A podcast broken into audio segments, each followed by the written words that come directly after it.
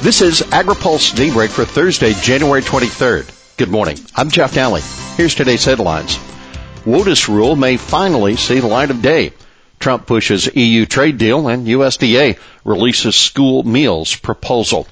WOTUS rule announcement likely to come today. Environmental Protection Agency Administrator Andrew Wheeler and Assistant Secretary of the Army R.D. James will make a major water policy announcement today on a press call with reporters.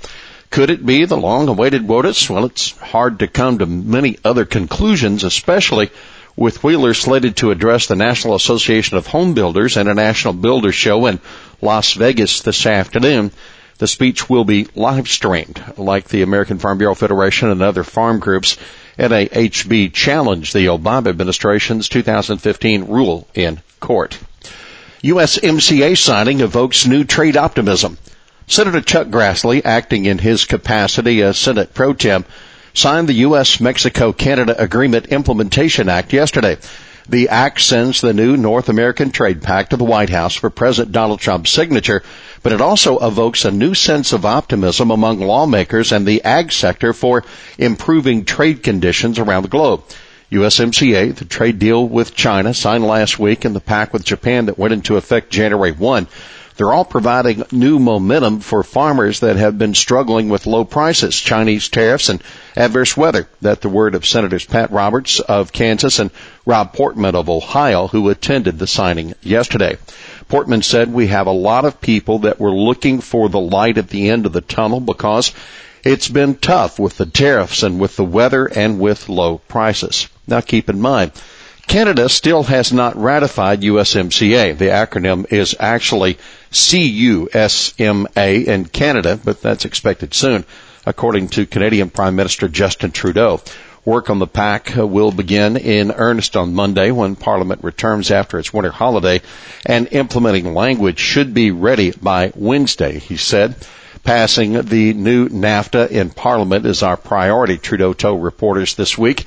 Millions of Canadians depend on stable, reliable trade with our largest trading partners. Trump wants EU trade deal finished this year. President Donald Trump bounced back and forth with reporters on whether he had a timeline in mind to wrap up a trade agreement with the European Union and then revealed he wants to see it done before the 2020 election. Trump speaking with reporters said, I don't have a timeline, but maybe I do in my own mind. He's there to attend the Davos Economic Forum and has also been meeting with European leaders like European Commission President Ursula von der Leyen. They have to move relatively quickly, but they have to treat us fairly. But a deal won't be easy. President Trump said he had predicted the Europeans would be tougher negotiators than the Chinese. They have trade barriers where you can't trade, Trump said. They have tariffs all over the place. They make it impossible. USDA seeks feedback on easing school regs. A proposal to give local schools more flexibility in administering federal nutrition standards is being published in the Federal Register today. It kicks off a 60 day comment period for industry and the public. Under the proposed rule, local schools would have more control over meal service times and the number of food items a child selects. The new flexibility would extend to vegetable requirements that USDA set following passage of the Healthy Hunger Free Kids Act. Among other things, schools would have more control over which vegetables to offer kids. Beans and other legumes that are offered to students as a meat alternative could count toward meeting part of the vegetable requirement. The proposal says legumes are a consistently underserved and underconsumed vegetable subgroup.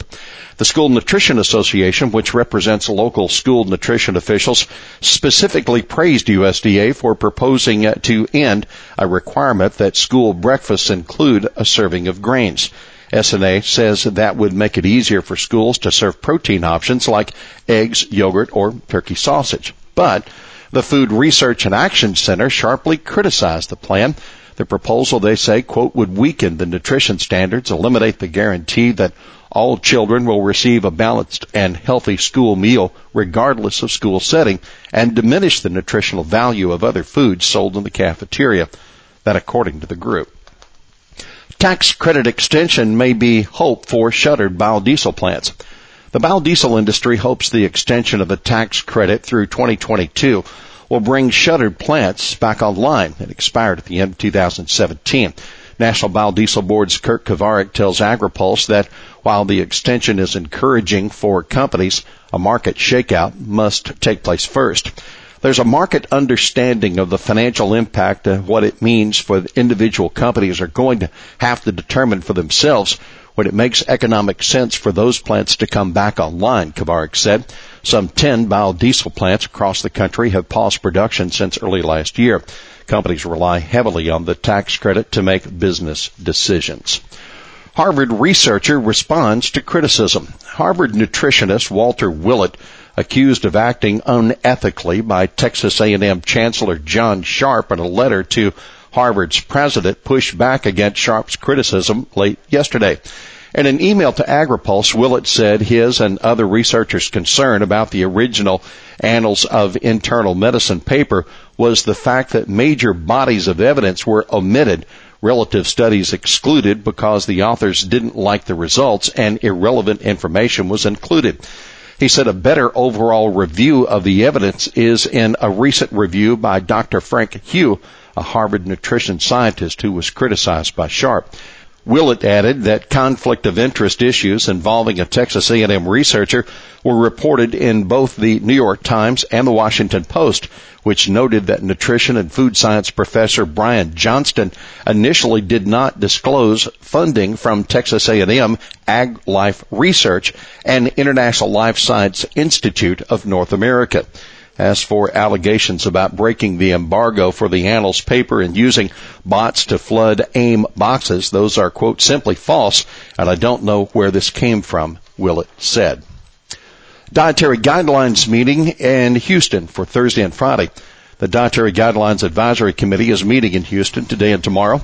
Included on the agenda are reports from the committee subcommittee and on Friday, three hours for public comments. The next meeting is in March in Washington, D.C. Well, that's Daybreak for this Thursday, January 23rd. It's brought to you by Watkinson Miller and Dairy Management Incorporated. For the latest news out of Washington, D.C., visit agripulse.com. For AgriPulse Daybreak, I'm Jeff Nalley.